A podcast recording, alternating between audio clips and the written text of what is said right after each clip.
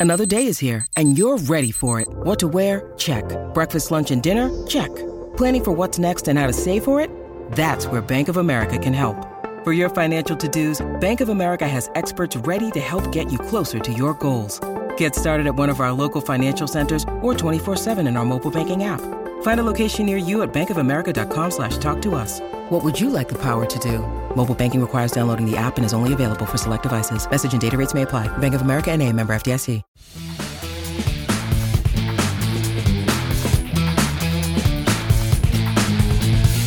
Hello, tech fans, and welcome into episode 113 of the Tech Sideline podcast, recording from TSL's high tech studios in the Virginia Tech Corporate Research Center. Whether you're watching live on Facebook, archived on YouTube, whether you're listening on SoundCloud, Apple Podcast, however you consume the Tech Sideline podcast, we are so glad that you could join us today, recording on Wednesday morning, January 29th. And we've got a fun podcast planned for you today. We're going to break down Virginia Tech's loss in Coral Gables on Tuesday night. The Hokies fall to Miami 71 to 61. We'll get Chris Coleman's thoughts on the loss for Virginia Tech. The Hokies drop to 5 and 5 in ACC play. We'll talk a little bit more about basketball and then our fun discussion of the day is student engagement in college athletics, specifically here at Virginia Tech. We're going to talk about the North End Zone and the student section in football, as well as Cassell Coliseum and students staying for the majority of the game. Uh, why is that? We're going to get Chris's thoughts on that. And then towards the end of the show, we're going to have more time than usual to get to your questions on Facebook Live. So start dropping those now. The best producer in the land, Malcolm Stewart, is here behind the scenes taking your questions on Facebook Live. On the podcast set, for those watching, you'll recognize a little bit of uh, shifting around on the podcast set. Will is unfortunately not here today. We miss him. Our general manager and founder is in Richmond today on business. So we've got our managing editor, Chris Coleman. I'm your podcast host, Evan Hughes. Again, we're so glad you could join us today on Wednesday, January 29th for episode 113 of the Tech Sideline podcast.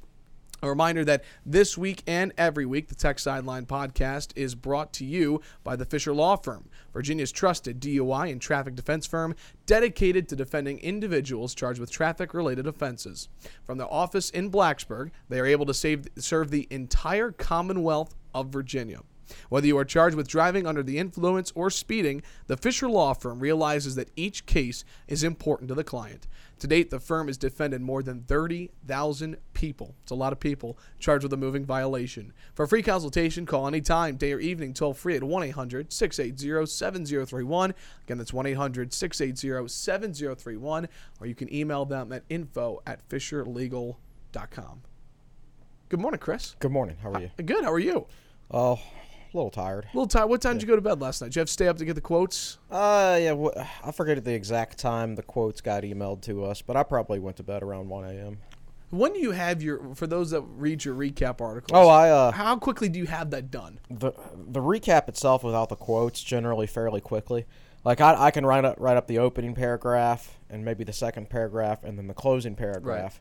And then I wait for the box score, an accurate box score with play by play to show up on Hokie Sports, which can take anywhere from you know, 30 minutes to an hour and a half, depending on whether the game's at home or on the road. And so then I'll do some relevant stats and things like that. Right. And then I'll wait for the quotes to get e- emailed to us, which can be maybe two hours after the game. And then I'll, I'll put a few quotes in various places. So the whole process, about two hours. Although after the Boston College game on Saturday, I didn't bother to wait, wait for the, the email, the quotes, and everything like that. I had that sucker written up in 30 minutes and posted. Did you? Uh, I'm pretty. I'm sure you had a pretty good start after uh, halftime of uh, Tuesday night's game. well, uh, not really. Um, see, as usual, like I forgot that I didn't have the ACC network, so I sat down 15 or 20 minutes before the game started to turn on the television. So I turned on the TV and I'm like, wait a second, what am I forgetting? Oh, I don't have the ACC network. Guess I have to get in the car and go go The to go to a bar. Yeah, exactly. So I, I get there, eat. Game starts.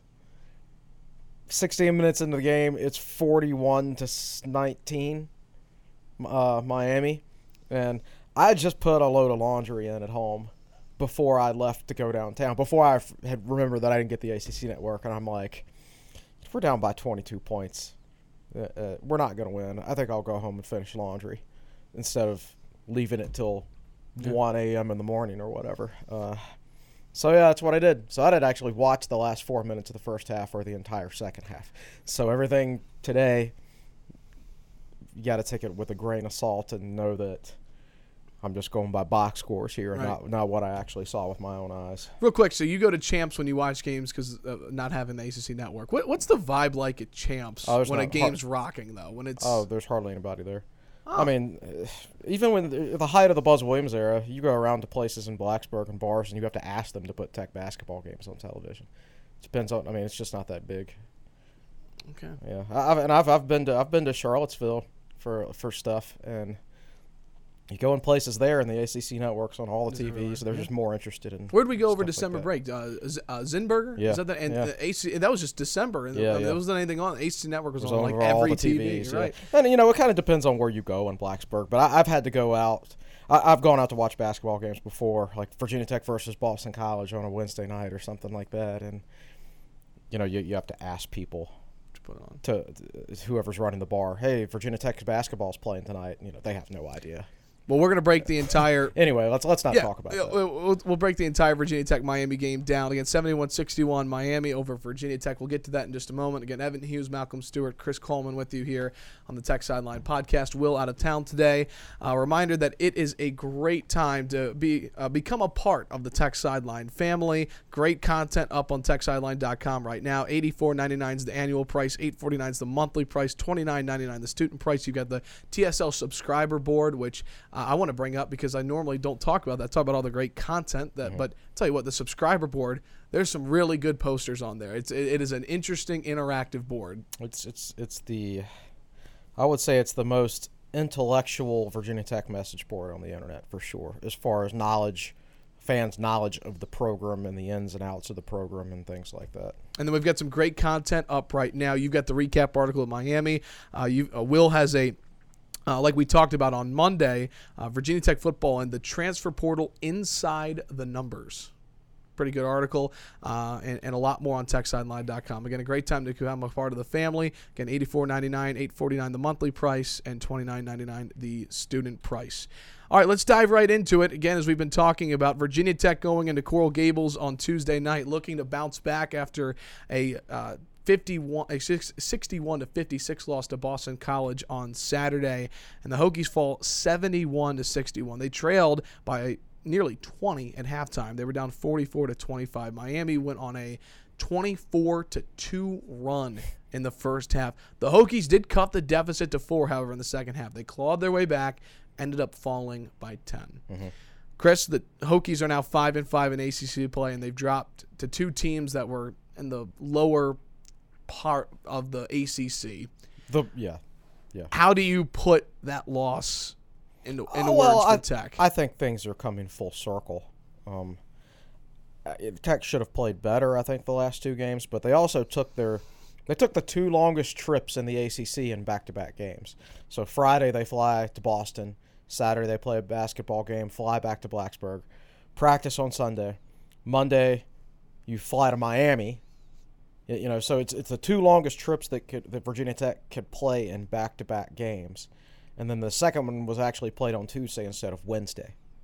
Um, so it's it was quick turnaround, two longest trips. So it's not not too surprising, uh, and I, and I do think things are coming full circle a little bit. Like uh, if Virginia Tech played NC State with with NC State's leading scorer and rebounder, NC State probably wins the game. If Virginia Tech had played UNC with Brandon Robinson, who scored 29 the next game, Virginia Tech probably loses that game, right? Syracuse only had six players in, in the first meeting with Virginia Tech Right. because of injuries. So Virginia Tech has never had luck when it comes to injuries throughout their entire history of basketball until this year, and they've been extremely lucky when, when it comes to facing teams. I mean, even last night they played Chris Lykes, who's or played Miami without Chris Lykes, who's Miami's leading scorer. So they've been very fortunate when they've caught teams this year. Um, so I, I think they've won a couple games earlier that they probably didn't deserve to win if the other team had been at full strength. Um, I also think Tech is still better than Miami and Boston College. Um, but things are evening out. And over the course of a 30, 31 game schedule or whatever, things are going to even out, and you're going to you are who your record says you are, right? Um, so I, I I think if anybody who is upset right now, it's because Mike Young, I guess, is a victim of his own success. I mean, they had more success than anybody ever would have guessed early in the season. If you polled the fan base, I don't think the fan, the majority of the fan base would have expected 14 wins this year. I, I did not. Well, what did we talk about before the season started? We said I, I didn't set a number on it because I didn't want to hurt anybody's feeling, but I thought this was going to be one of the worst teams in Tech history. I mean, it's it's six freshmen in a nine in a nine man rotation, with nobody over six five. Are you kidding me? What what about that combination is supposed to be successful? Mike Young's done a great job with this team. Um, it's not supposed to be as good as it has been, but we said several weeks on the show that uh, I think when Tech was at like at like 11 wins or something like that, said, "Look, we're playing with house money the rest of the year. This team was finished was picked to finish next to last. Guess what? They're going to finish higher than that. Um, it stinks to lose to Boston College and Miami, of course, but this team isn't big enough, experienced enough, or talented enough where they can get by playing at you know seventy five percent efficiency or whatever. Right. They've they've got to they've got to be on point for, from from start to finish, or not necessarily from start to finish, but they got to play at least thirty minutes out of forty minutes, not not, not twenty minutes out of forty minutes.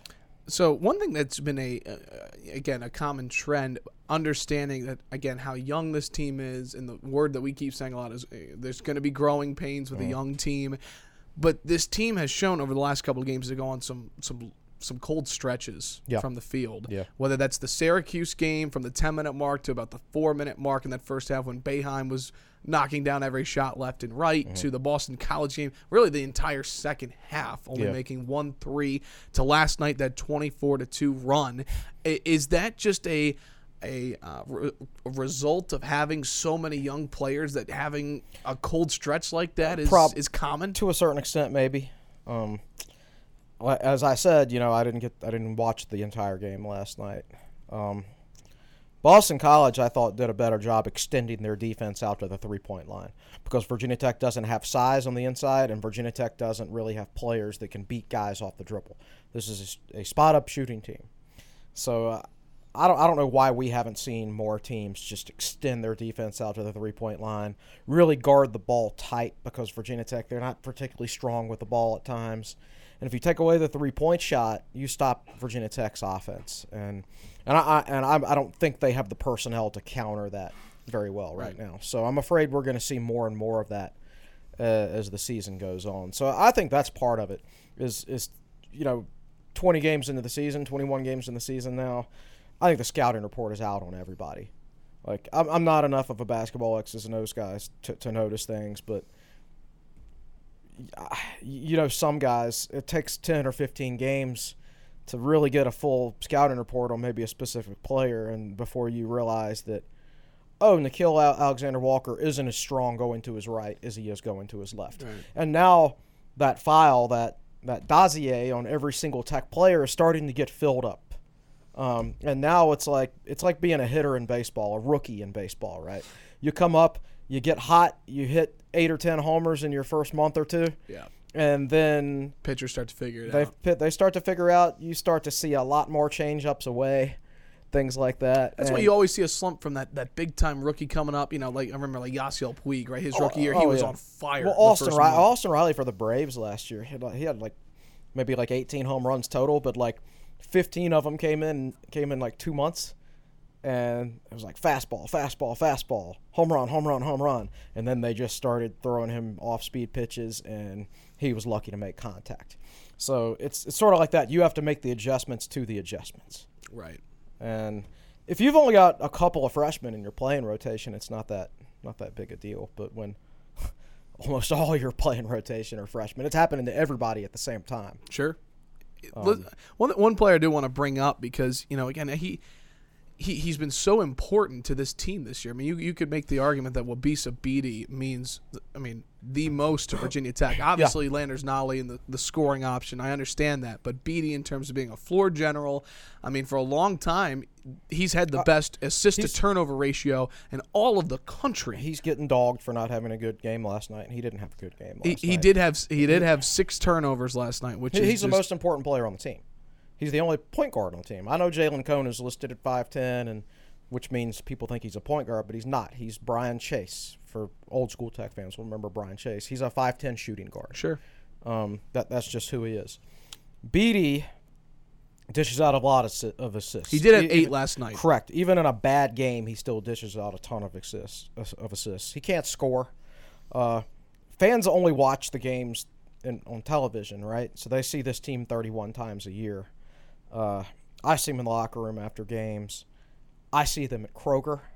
When I see them at Kroger, Tell me, tell me your Kroger story about Wabissa Bede. quick. Wabissa Bede's like the only tech athlete that's come up to me in public and, and talked to me, as opposed to me seeking them out. You know, he's just he's a Really top-notch dude. friendly, and he's good- got teammates with him. And Bede's the always the first one in line. You know, they're behind Bede. They're following him. This team is really good at getting on the floor and playing hard and floor burns and things like that. And a lot of times freshmen don't do that naturally. It has to be passed down from older players. We are not 14 and 7 right now without Wabissa Bede because he came from a winning culture that was established under Buzz Williams. Um, we would be we'd be up that creek without a paddle if Wabissa if Bede wasn't on this team because they would not have a point guard. Uh, You're 100 percent right. I mean, if you don't have Bede, real quick, you're you're limited to Cone It- it- well, in, in and the in the bringing the ball in the floor? Mike Young offense, probably Nahiem Alleyne would be our other point guard if they had to go a whole season. In my opinion, it would be Nahiem Alleyne. And he just brings so. I mean, you watch him on the floor again. Not excusing the six turnovers. Right, very uncharacteristic. Very uncharacteristic. of Wabissa Bede. But I think you're right. It just it seems like to me that he is not getting enough credit amongst the Right. the fan And- base and for what he provides. he's probably he's facing more pressure now because, like I said, I think I think coaches may have figured out Virginia Tech's weaknesses to a certain extent. You extend that defense out, you pressure the ball, and if you don't have a guy in the paint that you can throw it into and get defenses to back off, then it- it's it's really it makes it really tough. I mean, mm. PJ Horne, I don't know what he's listed as, but he's like six five, six five and a half if you stand right next to him. I mean that, that there are shooting guards bigger than PJ Horne in, in the ACC. It, it from a physical standpoint, they are outmatched a lot of times when they go out there. Um, so I, and so that does affect Bede. Um, if if it if it becomes harder to run the offense because of your personnel, it, it it does affect your point guard. And he's not the type of player like you can't expect him to be Justin Robinson. Bede was a top 100 recruit, right? But he wasn't a top 100 recruit because he was regarded as a great scorer. Um, I, I mean, I remember the scout that we get to do scouting reports on players. I, I forget exactly his exact words when he did his write up on, on Bede, but he said basically, really strong player, good floor general, good passer, um, good defender, not a scorer. So this is. If, you- if you read TSL articles, if you're a TSL Pass subscriber, Look in that camera. Say it right. first, if you're Chris. a TSL Pass subscriber and you read our scouting reports on what would be Sabiti coming out of high school, this is exactly the type of player that you're getting. Right. Eighty- it's, it's not everybody's going to be exactly like Justin Robinson. And you know, one thing I, I do think is really unique is I, I feel like what Sabiti has taken so many steps forward from last year for being that kind of like that fifth starter on the floor and that young guy to Yeah. really taking over this team and being the leader. I Oh, no doubt. Yeah, I, he's- he's I, I tweeted it after after that long bounce pass on the floor from mid court to a streaking Oh, yeah. Isaiah Wilkins for the dunk. I mean, was that not Justin He's- Robinson? he- It was. He's got really good vision. Uh, and let, let's let's face it. I mean, J- Justin Robinson, he is Virginia Tech's all-time leading assist man, and he was passing it to Ahmed Hill. He was passing it to Ty Outlaw, who's Virginia Tech's all-time leader in three-point percentage, and he was passing it to Nickeil Alexander Walker, who you can turn on the. TV and watching the NBA right now, right? Yep. And there's Bede's not passing it to anybody like that right now. Yeah. Uh, like like like Landers Nolley is a good player, but Landers Nolley at this stage is a he should just be a spot up shooter. He's being asked to do more because of the limitations and personnel around him, uh, which makes him look worse than he actually is a, as a player. I think he's just asked to do things that he shouldn't be. He should be Ty Outlaw right now, basically. That you could post up a little bit more maybe than Virginia Tech did with Outlaw. But if, if he could just hang around the three point line and be a spot up shooter, uh, he would be a more effective player. You wouldn't see the turnovers from Nolley. You wouldn't see the, the frustrating parts of his game that, that are kind of making Tech fans upset right now. But that's because Virginia Tech is limited in personnel and experience at the other spots. Uh, they, they, they need more height, Right. and they need guys to get older. Yep. And they'll be fine. Uh, It's just that's 14 and 7 for this group what we have I think is is an exceptional Yep. Ex- exceptional job so far. Five and five in league play. Again, we're breaking down Miami's 71 to 61 win over Virginia Tech on Tuesday. Uh, we will uh, continue on this discussion for a little bit. Then we're going to talk a lot about students uh, at Virginia Tech and uh, how they uh, interact football, men's basketball games. That's going to be our larger discussion. And then again, we invite you to drop your questions on Facebook Live. For those watching live right now, we're going to have more time than usual to get those at the end of the podcast. Okay, so uh, one thing I did want to bring up quickly here, Chris Tyrece Radford was a highlight last night for Yeah, Virginia. Tech. 24 points, eight rebounds. Um, played 27 minutes, 10 of 13 from the floor, and he continues to surprise everybody. I would like to see his heat map as far as shooting goes, like where his shots come from. You'd see a whole bunch of Inside- green right inside above the basket and like a, little a random little dot here and there everywhere else. Uh, love him. He knows who he is as a player. He only got 27 minutes, and I saw some que- some people wondering why he might have only gotten 27 minutes. Well, he, he did Well- finish with four personal fouls. Correct, and th- that's what's exactly what I'm getting at. Well, first of all, Mike Young rotates a little more than Buzz Williams. Uh, Mike Young goes with a nine-man rotation, and you know even when Buzz had enough bodies on the bench, he would still play his main guys 30-plus minutes every night. A lot of times, uh, Mike Young doesn't quite do that for the most part. Although he'll do it with Nolley every now and then, but generally speaking, he likes his guys in the upper 20s, and he noted he said last night that he would have he was tempted to play Radford with those two fouls in the first half, but Radford is such an aggressive player on offensive rebounding that you really run the risk of him picking up his third foul 90 feet from the basket, Yeah. and that that would be a tough one to swallow. Um, so he elected to to sit him w- w- with the foul trouble, and it's understandable when you think about it that way. Minutes wise, uh, Bede plays 37, Horne plays 37, Radford and Nolley play 27. Only 15 minutes for Jalen Cone.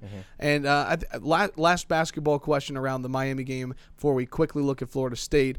Uh, this is the third straight game, as you noted out in your noted in your article, third straight game that Virginia Tech has gone with a different lineup combination. Do you think there is a clear starting five, or do you think it really depends on who the hot hand is, what Virginia Tech's starting five should be? Well, I, I d- certainly PJ Horne at center. Um, whether that's the case next year after Ojiako shows some improvements, uh, after Aluma is eligible next year, uh, we'll see. Uh, Bede at point guard, certainly. He's the only point guard on the team. He's the most experienced player on the team, best passer on the team, all that stuff. Uh, Nolley is clearly preferred. At this point, I think Tyrece Radford is clearly preferred. That fifth spot I think it kind of depends on who's playing well at the time. Like, for a while it was Nahiem Alleyne, and then Cone figured it out, and it was Cone. Um, Cattoor had a couple spot Cattoor has had a few starts in there, so I think it. Yeah, I think it depends on who's playing the, the best right now, and and it's good to have that competition. I think it, it should make all those guys better, and it's good to have options, multiple options. Uh, Cone's a guy. I mean, you have to remember he's listed at five ten. I've stood right next to him in the locker room, both of us standing up. He's like five eight and a half or five nine. He's the same height as me. He's not five ten. I mean, he he's a short dude, and you're not going to be able to depend on guys that size to score in double figures every single night. Sure. That's just the way it is. Um, so I, so it's good to have those options. I, I think Nahiem Alleyne, out of every player on this team, long term will score more points than anybody on this current team. Uh, I think long term he's a starter. Um, right now, you know, he's still a little bit hit or miss. He can go out there and drop 20 on you one night or get shut out the next night, which I guess you expect that inconsistency with freshmen. One name to look out for moving forward. Coach Young talked about this on Tech Talk Live. He's really trying to find ways to get Isaiah Wilkins more involved. He only played 13 minutes last night, but he's been saying he's been playing well. He's just trying to find the right Uh, uh, yeah, fit for Wilkins. yeah, he's not shooting it well right now. That that, that and that's.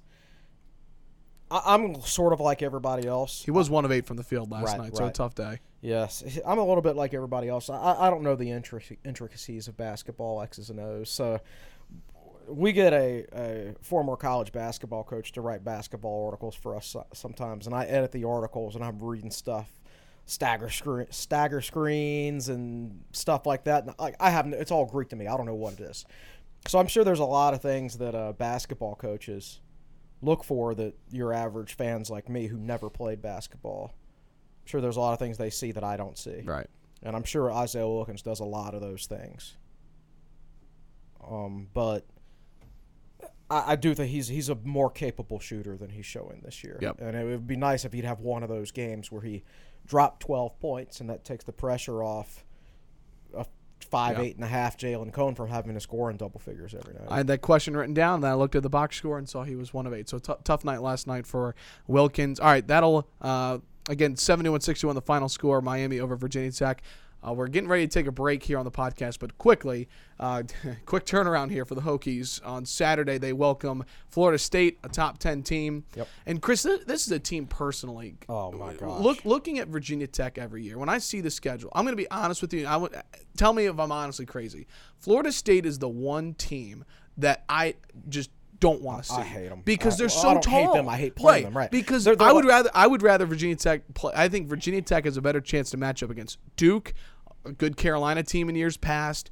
Any top tier Louisville. I mean, Florida State is just not a good matchup for Virginia Le- Tech. Leonard Hamilton, while the rest of college basketball has gotten smaller with, with more interchangeable players, you don't have to have a seven foot center like it's not 1992 anymore, right? Uh, he's done the opposite. Like, if he's like, if you put this in college football, he's still running the I formation. He's, Right, he's running yeah. these power formations against defenses that have made the adjustments to spread off. They're the Tennessee Titans offense, running run with. Derrick Henry up the middle Yeah, 25 e- times a game. Exactly, because it's counterintuitive to what everybody else Right. is doing. Um, so, yeah, I mean, I've seen them out there with like six ten small forwards before. They're literally they're like an NBA team as as far as their size goes. Um, that said, it's it's difficult for their center to come out and guard PJ Horne on the three point line and things like that. And I've seen Virginia Tech beat Florida oh, State Oh, I- before. yeah, you know- absolutely. You know, so it's it's it's certainly possible, but I haven't studied their personnel yet this year as far as their experience goes. I know before they lost to UVA last night, they'd won ten in a row. I, I hate that they lost last night because they're they're a really really good team and it's unlikely that a team that good loses two in a row as down as the ACC is this year. Um, We've seen crazier things in the ACC before yeah, too, though. yeah, yeah. So so we'll see. Am Um, I eh, eh, am I yeah. crazy to think Florida State can win the ACC this year? Oh, they certainly can. I think Uh, I think they're there- that, that there- there's only three teams that can win it. Florida State, Duke, and Louisville. Yeah, Yeah. yeah.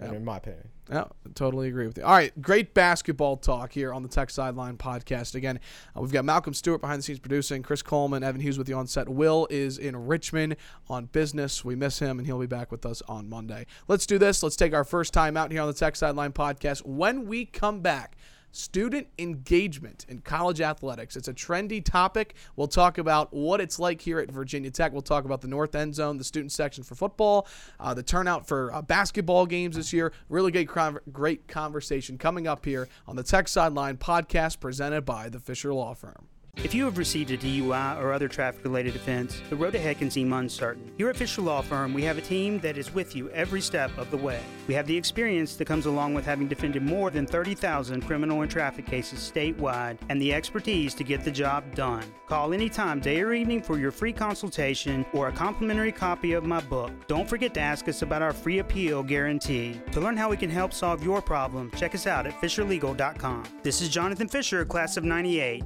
Let's go, Hokies.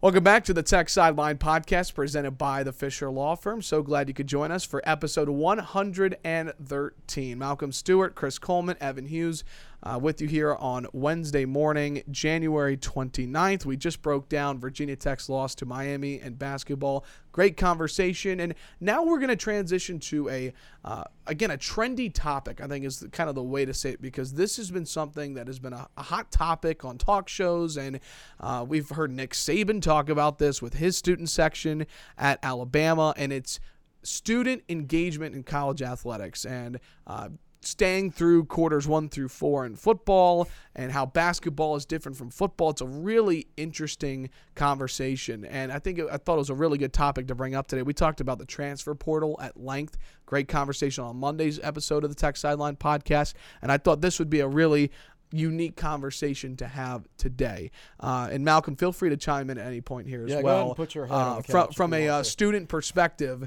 uh, to get Malcolm involved here. But you know, Chris, Virginia Tech has had, I think many would say, a really strong um, student fan base for a long period of time in the North End Zone. And you know, I remember growing up going to Tech games and seeing the North End Zone packed. And over the last couple of years, we have certainly seen, especially this past season, the student section.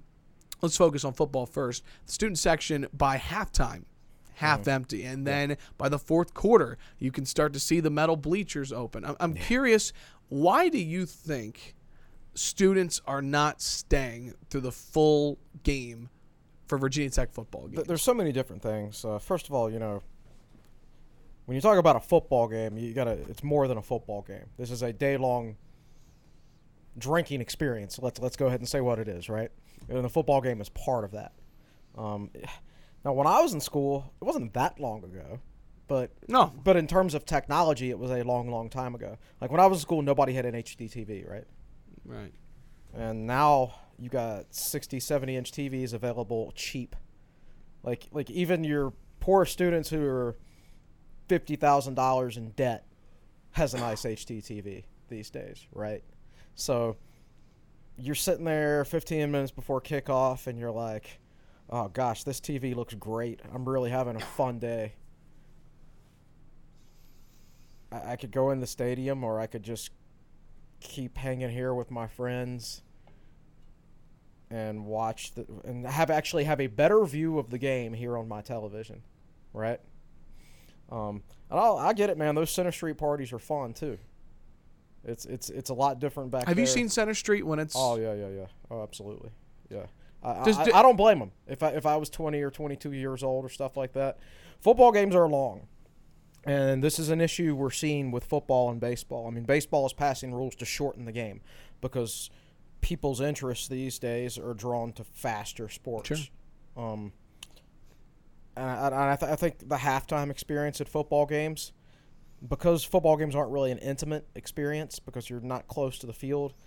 There's only so much you can do with your halftime to keep people engaged. Like Cassell Coliseum, you have dog shows, and everybody likes dogs. That right? dog show's you, you can't- You can't really do that in Lane Stadium, ri- right? Um, it's just the band marching around the field, and, and and like we said, it's drinking day, right? So everybody's dehydrated by halftime Right. to a certain extent too. So, yeah, I I just I, th- I do think with the way, and I don't I don't mean this as a negative, the way society has evolved, it's harder to keep people engaged for a three and a half hour football game these Right. days than it used to be. How society has evolved, how technology has evolved. Um, football games are social events to a lot of people rather than football games. I remember being at a game this past year, and there were these two girls. If they weren't students, they were recent grads. Sitting to my right, a few rows down, they spent half the first quarter trying to get the perfect picture together, and then they left at halftime. The only reason they went in the stadium was to take a picture that they can put on social media and then say they went to the game.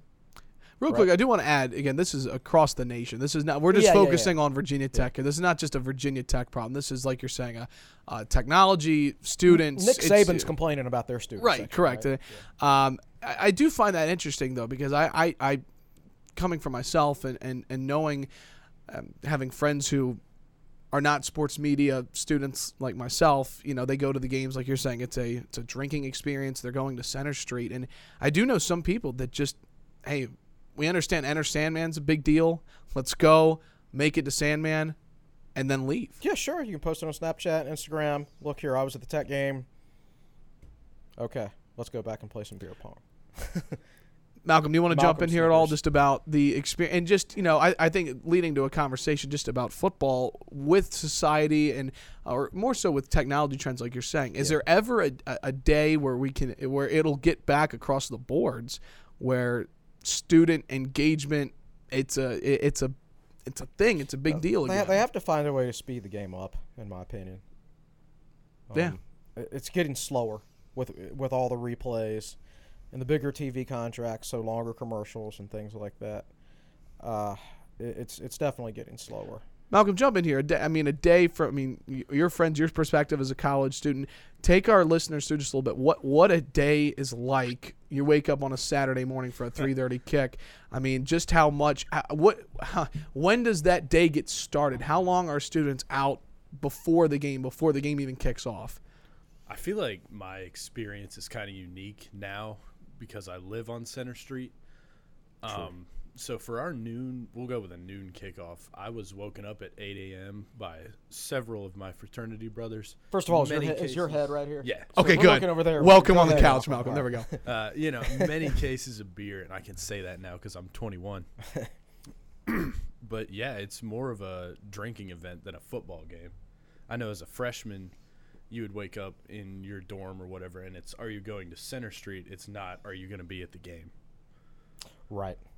That, uh, and that's once you that's get a great to the, point. you know, people don't want to go to the game and sober up, and there, especially the north end zone. There's nothing to do. You're just sitting out in the sun. the, the- you're you're sitting. It's it's really hot for those September games, and even the can be for the first half of October, in my opinion.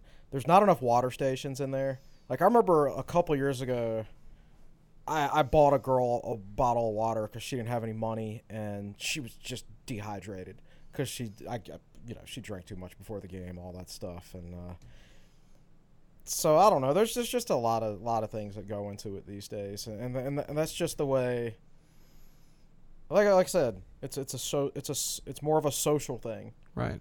than the football game these days. Do you, what, here's one question I'll pose to you because I, I feel like, listen, college, whether it's 2020 or 2002 or even the 1980s, you know, college kids and, and tailgating, that, that, that hasn't changed per se. But I'm curious to get your thoughts on this. Do you think that students across the country, any school, do you think that students caring about sports as a whole has decreased?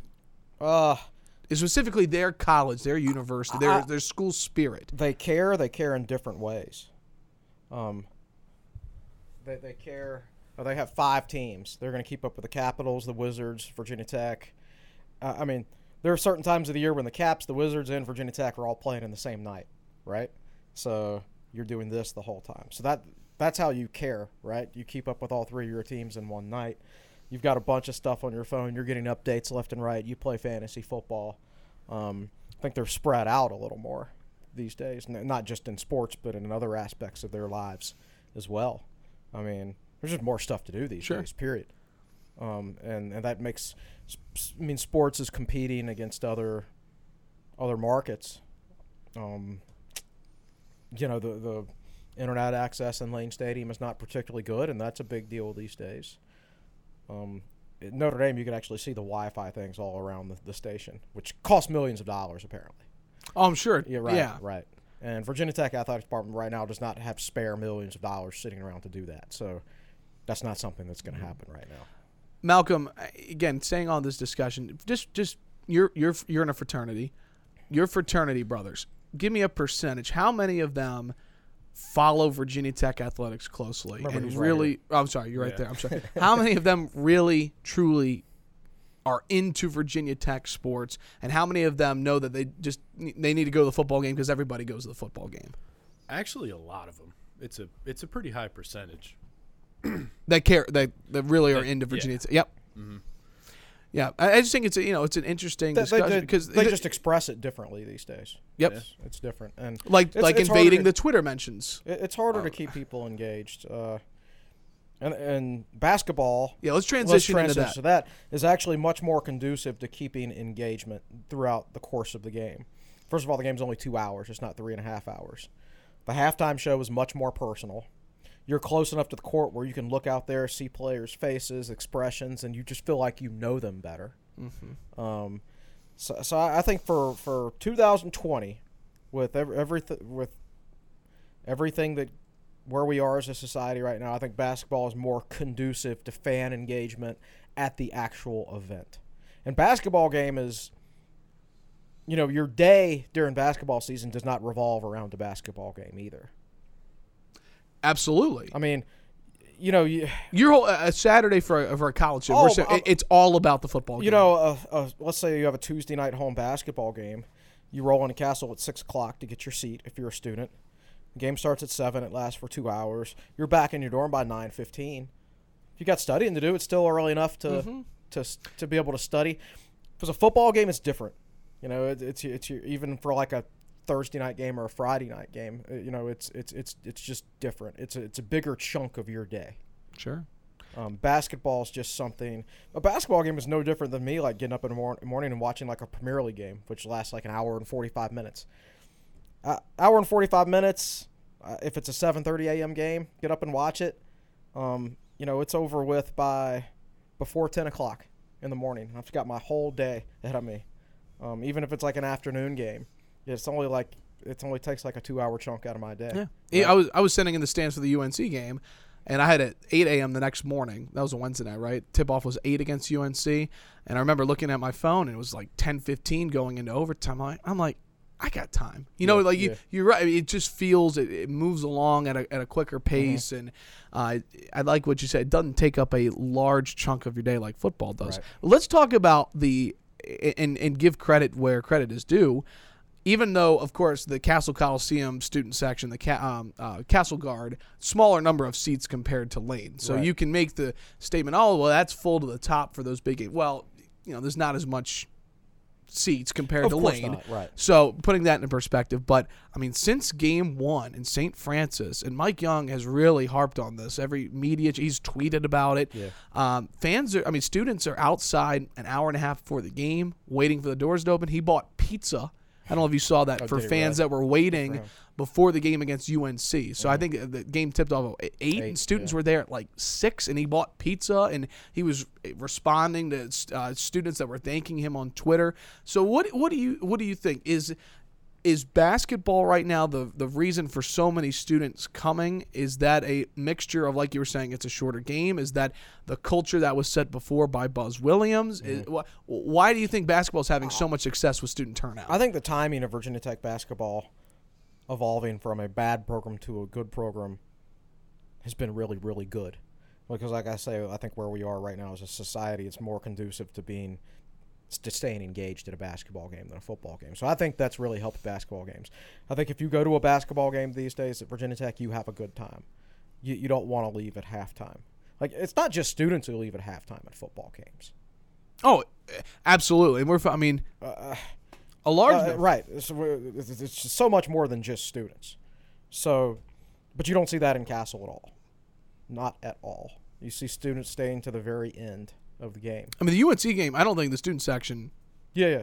No, got smaller at all. absolutely not. No, no, um, so And it's more than just that row, by the way. Now you've got students that are. It kind of wraps around, Mm-hmm. if that makes sense. So, like under where, where the band plays, that student section. Yeah. It's certain. I feel like Cassell Guard's gotten a little bit bigger Yeah. over the last couple years. yeah, I, I think so too. And you know, a football game, man, it's just. It used to be like I could write an article and I wouldn't have to go back and watch the game on a condensed version.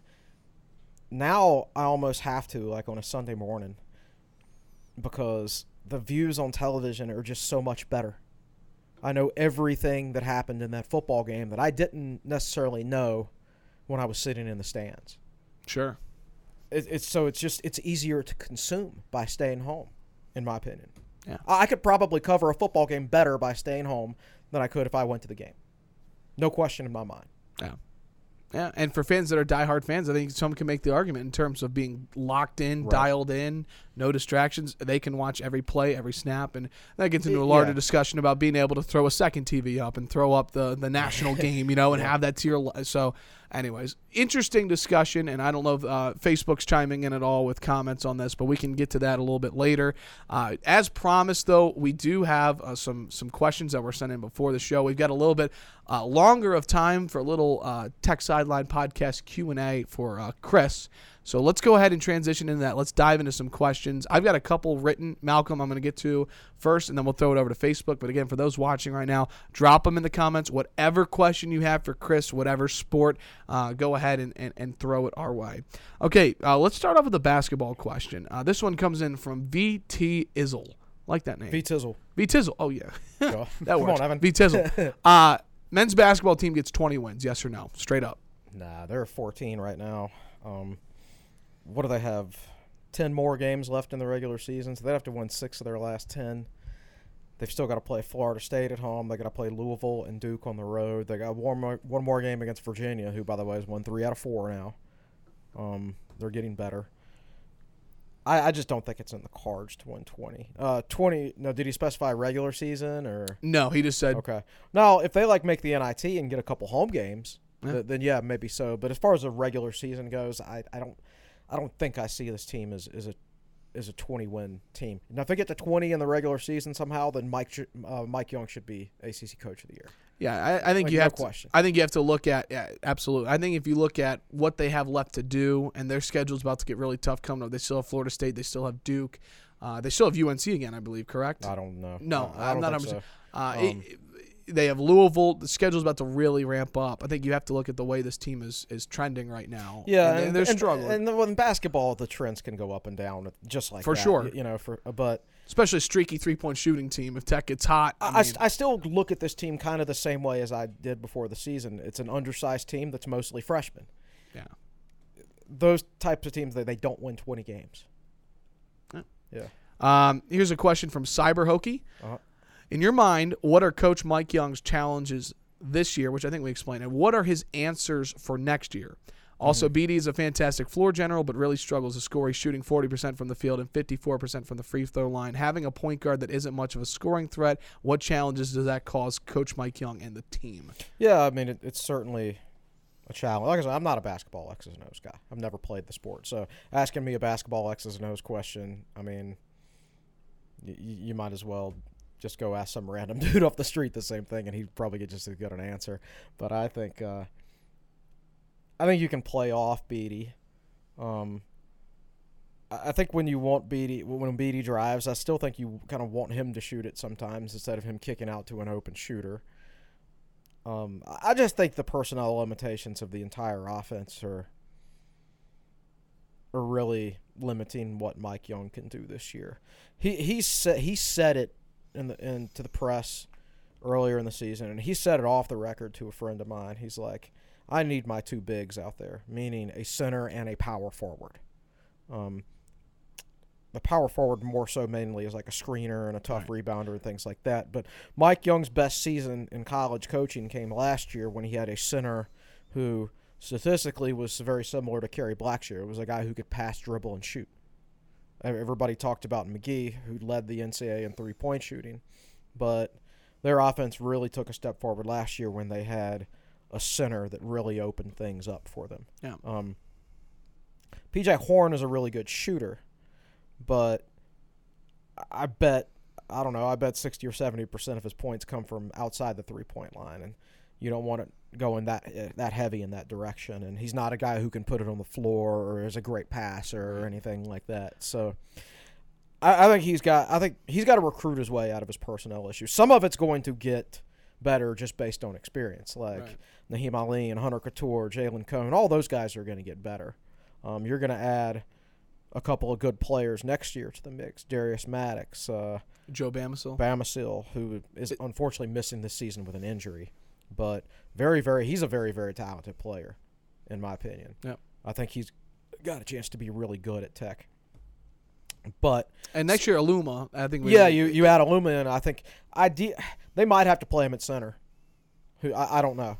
Um, And again, for those that don't, know, Aluma transferred with uh, transferred from Wofford to Virginia Tech. Yeah. Mike Young did not transfer, Right. um, but uh, Aluma transferred with Coach Young. He's going to sit out this year, and he is that. He's a That- that he's a power forward type. You know, he's a six eight guy. Um, they they could play him there. They could play him at, at center. There'll be more lineup options. Like they could play him at center and PJ Horne at power forward. They could reverse it. They could put Ojiako at center and then Aluma at four at times. So, so there are more lineup options. And then PJ Horne team. could play his natural position of three, like, like yeah, he's right, yeah, something like that. Um, so they're going to have more lineup options. The freshmen are, are going to become sophomores. Um, I do not subscribe and have never subscribed to the theory that at this point the freshmen aren't freshmen anymore. Okay, that that takes a whole offseason of strength and conditioning. Uh, and if, and if okay, so let, let's say I did subscribe to that though. Our freshmen aren't freshmen anymore. Our sophomores are now juniors. Our juniors are now seniors. Well, everybody else's freshmen are now sophomores too, by that theory, right? Everybody else's sophomores are now juniors. It's the same thing for everybody else. So, yeah, th- I, th- I think he squeezed as much out of this orange as he can. Uh, I, I think whatever personnel issues we have will be addressed in the offseason with natural improvements from some guys and recruiting in other ways. Yeah, and he's getting it done on the recruiting chair right now. Coach He's done a nice job, yeah. Okay, here's a question from Westy Hokie. What should we feel confident about in 2020 for football? Seems like constant churn. We think the wide receiver, uh, wide receivers are a strength, and it I is don't. the opposite. Right, yeah. We almost led the NCAA in portal tr- entrance and, and yada yada yada. So, what exactly should we feel confident about in 2020 for football from Westy Hokie? Um, I think we feel confident in quarterback play. Um, with the exception of Ryan Willis at the beginning of the past se- this past season, the Justin Fuente Brad Cornelsen combination has always gotten better play out of their quarterbacks than they probably have any business getting out of them. Like Josh Jackson, look how awful he is at Maryland.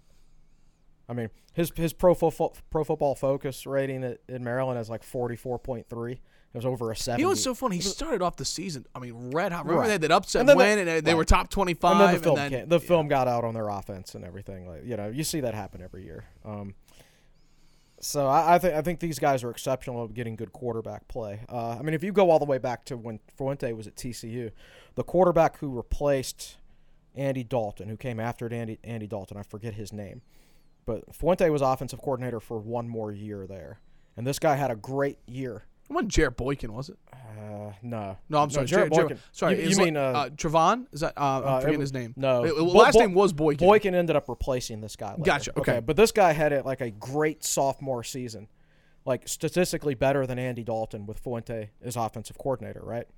Then Fuente leaves, and this guy ends up getting benched. He's so bad, like he was a dominant player under Justin Fuente, and then he's awful without Justin Fuente. So I think this staff, whenever Justin Fuente leaves, maybe we'll recruit better in the rankings, and everybody will be happy. But I'm willing to bet the next coach doesn't get as good a quarterback play as this staff does. So I think we can rely on good quarterback play. I think we can pretty much count on the offensive line taking a step forward.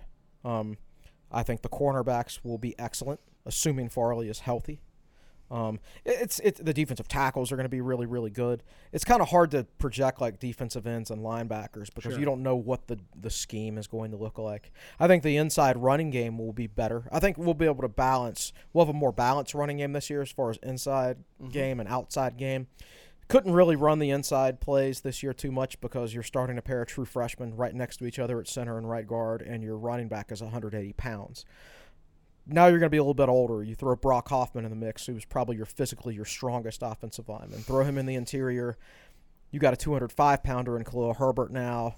Jalen Holston will hopefully be healthy. Uh, I think you give yourself a chance to have a better inside running game. this Blackshear. Uh, right. Well, I think he'll be a slot guy That's right. Yeah, in yeah. my opinion. But so I, I think those are the th- what I just said are the things you can rely on. There's still going to be question marks at like who's going to be H back, right? Sure. Who's going to be the other outside receiver, or even or who's going to fill out the two deep at outside Mm-hmm. receiver? Who's going to get hurt because there's always an injury? Um, who's going to play safety? Who's who's taking over for Reggie Floyd? Right, exactly. Things like that. Th- those will be your unknowns. But uh, so, so quarterback play specifically, I think will, they'll- they'll get the most out of Hendon Hooker. Or if somebody beats out Hendon Hooker, that means they, they beat out somebody who had a pretty good redshirt sophomore year. All all told. By the way, correct me if I'm wrong here. I forget who tweeted out. It might have been Andy Bitter, but uh, Vegas or somebody came out with uh, odds to win the Heisman next year, and Hendon Hooker's at 100 to one odds. yeah, Well, go put a dollar down. Never know. Okay, Chaz B writes, and then we'll get to Malcolm here on Facebook Live with questions. Let's reset expectations for football. Can Virginia Tech win the Coastal, and if so, what has to come? What has to come together in offense, defense, and special teams? Oh, they, they certainly can win the Coastal. I mean, they were close to winning the Coastal. right. They were one game away. And guess what? UVA's probably going to get worse next year, and they were the Coastal Division champions. Virginia Tech returns like 17 or 18 starters or whatever. Yeah, I mean, th- this is absolutely a team that can win the Coastal. Uh, either them or North Carolina. Miami certainly has the talent.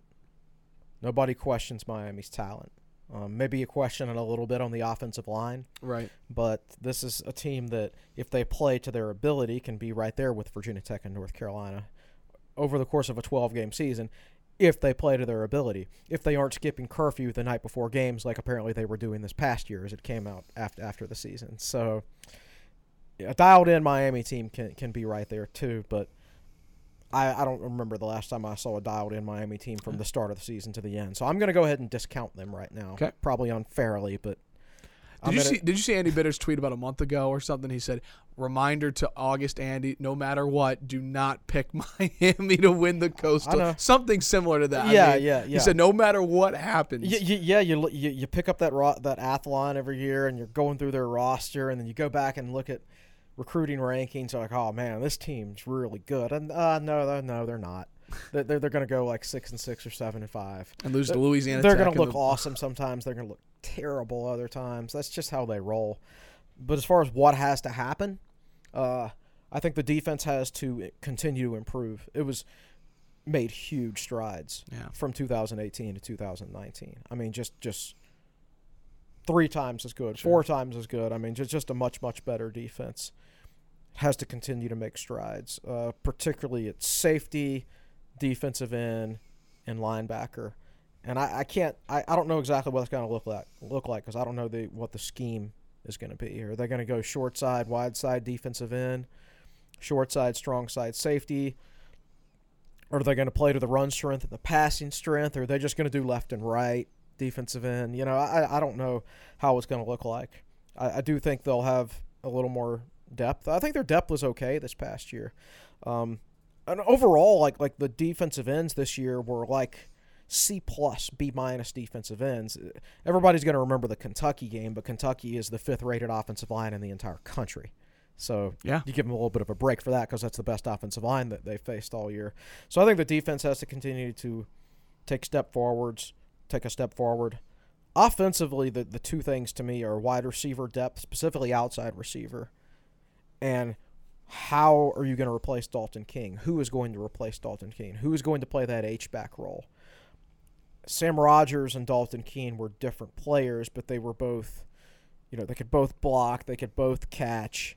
Um, one Yeah. was more of a traditional fullback, one more of a traditional tight end, but they were both smart enough and good enough to play that role. I don't know who I envision in that role right now. For I assume Gallo will get a shot there. Not James Mitchell, right? Because he's more of your traditional. Uh, yeah, I maybe he could play there in certain roles, but yeah, I, I, I don't. He to me, he's not enough good, good enough blocker at Is- this stage. is- I'd rather have him as an outside receiver. Is Jalen Holston physical enough to take on that role? A, more of a, even though he's closer to a Sam Rogers type than a Dalton Keene. I would. uh I think if positions open and you try to you try out as many options as you as you can in the spring, Yeah. and and figure it out from there. Uh, I'm not opposed to coming up with a Sam Rogers role for a guy like for a guy like Jalen Holston. Not opposed to it at all. All right, quick answer here for this one. Bonus question from Chaz B. I like it. What's it going to take for quarterback Hendon Hooker to take the next step? And is this quarterback whisper Fuente's biggest challenge in 2020? Uh well, taking the next step for Hendon Hooker. He's got to, probably got like most young quarterbacks. He's got to he's got to continue to get better at progressing through his reads and things like that. But it'd also help if his wide receivers could start catching the ball consistently. Let's let's face it. Um, key drop passes against UVA and Kentucky.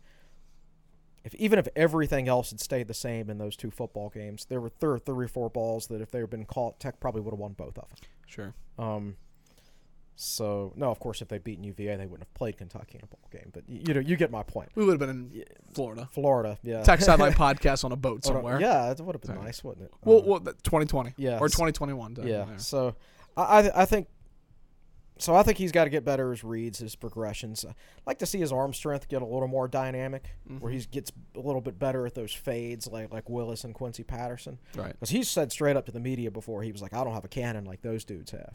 He said that. I was there when he said it. So maybe uh, improve the arm strength a little bit, but I think the main thing is just get more reps under your belt. The game continues to slow down for you. You have a better understanding of the passing game in general, not just the Tech offense itself, but just being a passer of the Sure. football. Um, and that that comes with time. So that, that's where you'd like to see him take a step forward. But some of that's dependent on his receivers too. Yeah. Um, I- I, I don't know what's going to happen without Damon Hazelton. I don't think Tech. They it might actually help them between the twenties to a certain extent, but it's not going to help them in the red zone for sure. Right. Losing Damon Hazelton. Yep. I, I, great question. I, I don't think it's his biggest challenge, though. I think Hooker, a strength coming back. I think, like you're saying, the H-back spot, the outside Yeah. receiver, and then uh, safeties on D. There are other challenges. yeah, I mean, you uh, want Hooker to progress, obviously, but I don't think that's the biggest it, challenge. It would be the the shocking thing about this past year is how bad Ryan Willis was. Every other Fuente, every other Fuente, every other quarterback of the Fuente era at Virginia Tech, at Memphis, and at TCU has played above his level. Mm-hmm. Like even that first quarterback he had at Memphis when they were so bad, that guy still had a ten to three touchdown to interception ratio. Like he had no talent, but he still somehow managed to limit that guy to, three turnovers, three interceptions. So I think that says more about Ryan Willis than it Sure. does anything else the season he had just had this past season. Um, but Hendon Hooker's got a good head on his shoulders. I, I think just from a pure coaching standpoint and a schematic standpoint, statistically the quarterback numbers are going to be there. It would be surprising if, if they weren't. We got to do things like finish off drives. Um, continue to be good in the red zone, which Tech was this past year up until the last two games. Um, don't drop a key third down pass. Things like The that. little things. I mean, yeah, yeah. That I go mean, a long way Right, the- right. right, absolutely. Uh, and get a little more depth at running back. Um, but I think Tech's very close offensively. All right, without further ado, it's time to turn it over to the best podcast producer in the land, Malcolm Stewart. He's right there. He's I'm sorry, I keep I'm sorry, I just want to look at Malcolm. We'll He's right there. there. Hi, Yeah. Malcolm. How are you? Good. Patrick Stone asks, "Does the defensive transition give Tech an advantage versus Penn State?" That's a good question. that is a good Um, question. I th- I think Tech will be vanilla to a certain extent in that opening game against Liberty. I certainly would be. Um, be extremely vanilla in the spring game. Yeah, you might be prepared for the most. Look, spring games are never exciting, Right. but this might be one of the most boring spring games you ever see from a schematic standpoint because Tech is going to be so vanilla because of that. Let's give some game. context to that too. By the way, you, they open up with Liberty, and then for those who don't remember, Penn State's week 2 Mm-hmm. So it's not like this is a three or four weeks into the year. It generally takes three or four weeks before that film starts to show up and coaches really understand your weaknesses and your strengths and things Yeah. like that. Like you see me, like Te- Tech's 2017 offense was just so many freshmen at key positions, and they were a good offense for the first month of the season. And then after that, you kind of figured out that, uh, yeah, they got a lot of weaknesses because it, it had just piled up on film Right. at that point. Um, easier to game plan for after a month. That won't necessarily be the case. So yeah, I agree with that. Especially like if you don't know exactly how you're going to use Tech's defensive ends. What if they move Amari Barno to defensive end? Is he going to be a short side defensive end, a wide side defensive end, a pass rush specialist? There's just so much you don't know because Justin Hamilton, while yes, he does have a Virginia Tech background, he has come up in the Nick Saban system uh, under when he was at, under Romeo Crennel Right. with the Cleveland Browns. Bill Teerlinck has spent most of his career in the NFL.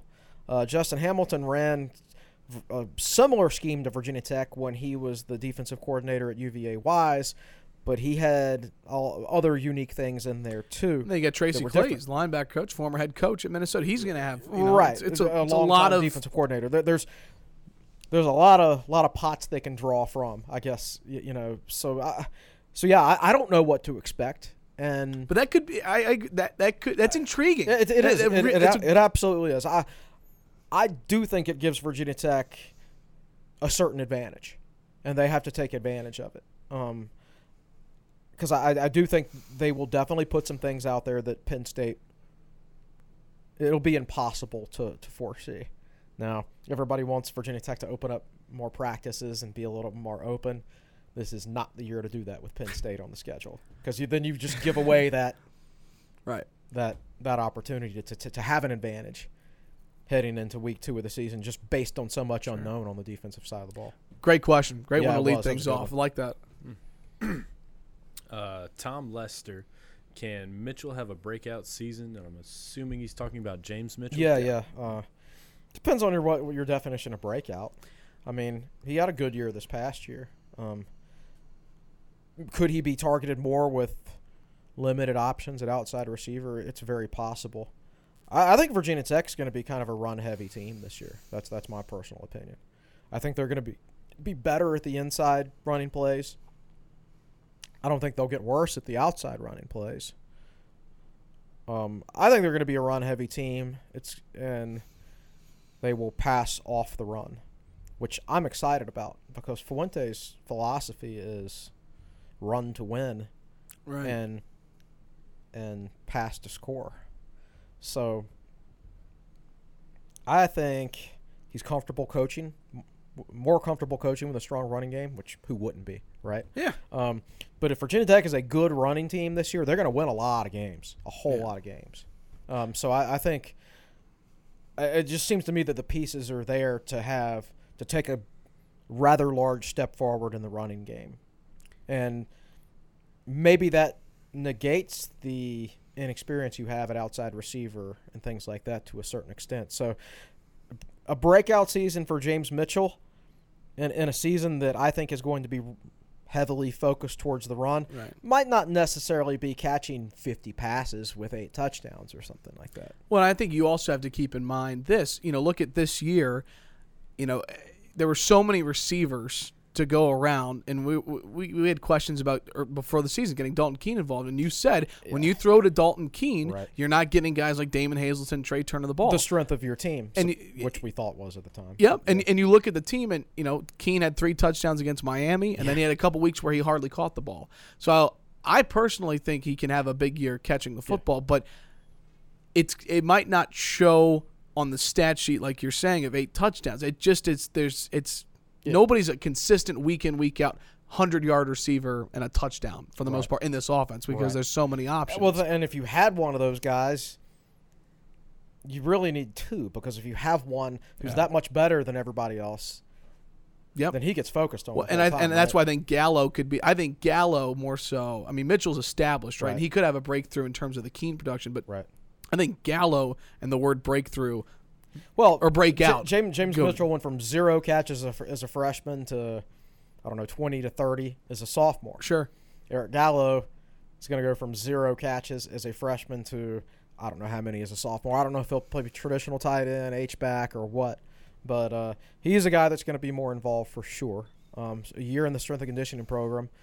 He was already a decent blocker for a true freshman this past year, um, but he'll take a step forward there too. Yep. Uh, but yeah, I, I think it's going to be a run heavy team. So to me, a breakout year for James Mitchell is not catching 45 to 60 passes. To me, a breakout year for James Mitchell is really upping his game as a blocker. That's where he can help this offense the most, in my opinion. Another great question. Thank you. That was Tom, right? Yeah. Thanks, Tom. Excuse me. Chris Scaniello. I hope I said that right. You probably did not. you mentioned the spring game would be very vanilla, as it usually is. Yep. With, but with the defensive co- coaching changes, might we actually see a little bit more than vanilla defensively? Uh, I, maybe. Well, you'll see more different things just because there'll be things you haven't seen in the past because the scheme is going to be somewhat different. So you'll see, see some things out there that you don't recognize. Doesn't mean you're seeing a wider variety of, of things as compared to the past. It'll just be a little bit new. Things I'll be looking for is is Virginia Tech playing boundary corner and field corner or left corner and right corner. Is their free safety always lined up on the wide side of the field, or are they aligned to the run strength, passing strength of the defense?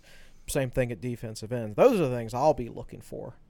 Um, And they as far ex- as you know, what what they're not going to do is go out there with like a wide array of blitzes and different coverages and and you don't want to make it obvious. Oh, we're gonna this is the coverage we prefer on third down. On third and eight, we always want to run this coverage and things like that. You don't want to make stuff like that obvious in the spring game. Like you, you want to go base as much as possible. So you're going to see some different things as far as alignments go and, and maybe how specific players are used, but you're not going to notice like exotic blitzes or a lot of mixing of coverages and zone blitzes and stunts and twists Sure. and things like that. yeah, another good question. All right, we'll do one more 'Kay. again from Tom Mary Lester. Will we break some big punt returns and maybe get a touchdown return? Yeah, I mean, I think we're due for one. I think Tayvion Robinson did a great job last year as a punt returner. Think about Tavion. He he's got a, he's got a s- pretty strong lower body. He's shifty. Uh, he judges the ball well in the air. He's got natural playmaking ability. He's exactly like Eddie Royal without the speed. Yeah. Eddie Royal was a four between a four three and a four four. Tayvion's more like a four seven guy. So th- there there were times this past year where I thought he was just about ready to break one, but he wasn't quite fast enough to make the last guy or two miss, and it, it would go from like a 60 yard touchdown return to a 20 yard return. Sure. Well, um, if he can add a little bit of speed in the offseason, then yeah, I, I think that opportunity will present itself because as a natural return man, he's very good. If he can add just a little bit of speed, They I go, think he's very good. what's the nickname? Uh, Sweet Feet Tay. Have they called him that before? Is that uh, Oh, I don't know. Tayvion? Oh, I don't know. Might have heard that from somewhere. Or- I, anyways, he, he he's smooth. Oh yeah, He's- yeah, he, he's for sure. He's got good feet. Uh, you'll see guys get, get their hands on him and even square him up, and, and he'll bounce off of him. So I think he's got good lower body strength. Just if you can get a little more burst, then I think he can be pretty dynamic there. Totally agree. Great questions on Facebook and some great questions on um, on the message boards this morning. Thanks to everybody for doing that. We're just wrapping up here uh, with time, and do want to just again, I, I like giving an Olympic sports update towards the end of these podcasts. Do want to mention uh, just before we went on the air today, uh, Virginia Tech has made a hire. Uh, the new volleyball coach Marcy Byers coming over after 12 seasons at Radford. She was the four-time Big South Coach of the Year, uh, and she's the winningest coach in uh, Highlanders program history. Got the two NCAA tournaments, and so that is the new hire for Good Whit for her. Babcock. She doesn't have to move if she doesn't want to. You're right. That's a good point. She could Yeah. just commute 20 minutes She a day. could. Yep. So uh, congratulations uh, to Marcy Byers, new head coach of Virginia Tech volleyball. Uh, here's what's coming up this weekend in Tech athletics. Uh, again, women's basketball off to its best start in program history in terms of ACC play. Five and three. Big game tonight at Syracuse. Uh, that'll certainly be a big test for uh, Kenny Brooks and the Hokies. I could go for two wins in the Carrier Dome in one year. Yeah, you know, technically women's basketball last year, or was it, it might have been two years ago. Last year, two years ago, they were the first basketball team in Virginia Tech history to ever win in the Carrier Dome. Yeah. And then the men's got it done this year. So uh, that is a big one tonight at 8 p.m. I believe that's actually on the ACC network. Uh, tomorrow, wrestling. Virginia Tech looks to bounce back after a tough loss against North Carolina at home against UVA. There's a Commonwealth clash point on the line, and I believe UVA has the lead right now in the Commonwealth uh, Cup standings. Most likely. Um, and then let's see a couple of, of course, men's basketball on Saturday. Number five, number six, Florida State, and uh, that will round things out. No, wrestling on uh, on Sunday against Old Dominion. Women's basketball home against Miami. So it's a big weekend for women's basketball. I think Monday. I tell you what, if, if Virginia Tech's able to find a way to knock off Syracuse and Miami, yeah, if they win those two games, it kind of seems like they're a lock. Yeah. they? I think- unless they just tanked it down the stretch. I think my buddy uh, uh, David Cunningham told me that right now there's one projection that has them has them in the tournament as a seven seed right now. So again, we'll take it. yeah, really strong start. All right, well that'll just about do it for us here on the Tech Sideline podcast. Again, a great time uh, to become a member of TechSideline.com. Great content up right now. It is Wednesday. I'm sure it's going to be a fairly normal week in terms of content the rest of the way. Yeah, I've actually got to sit down and think about that. I had it planned out through Tuesday, but from Wednesday on, I think one of the things I'll do is uh, take a look at the roster construction this year and like where which class each player came from. Like how many Frank Beamer recruits are still in the program? I can't Yeah. imagine it's more than three or four or five or something like that. But uh, I think I think that's where I'll go maybe today with an article. Great. Great discussion today on the podcast again from the questions to talking about student engagement and, and sports and really you know, football to basketball is a great discussion. And then talking about the Hokies on the hardwood. All right, that'll do it for today's edition of the Tech Sideline Podcast, episode 113. Thanks so much to everybody for tuning in. We're back Monday, normal time, 9.30. Hope you can join us uh, live on Facebook. And then next Wednesday, we will have Virginia Tech wrestling coach Tony Robie with us on the Tech Sideline Podcast. Again, looking forward to what's going to be a week of podcasts next week. A reminder if you're watching on YouTube, be sure to like and subscribe. And don't forget to follow Tech Sideline on social media. We're on Twitter, Instagram, and Facebook, all at techsideline.com excuse me, all at Tech Sideline, our handle at Tech Sideline. All of our news and content, you can find it all on social media. All right, that'll do it for today's episode. For the best producer in the land, Malcolm Stewart, behind the scenes producing. On the podcast set, our managing editor, Chris Coleman. I'm your podcast host, Evan Hughes, saying so long. Thanks so much for listening. This has been the episode 113 of the Tech Sideline podcast brought to you by the Fisher Law Firm. Have a great week.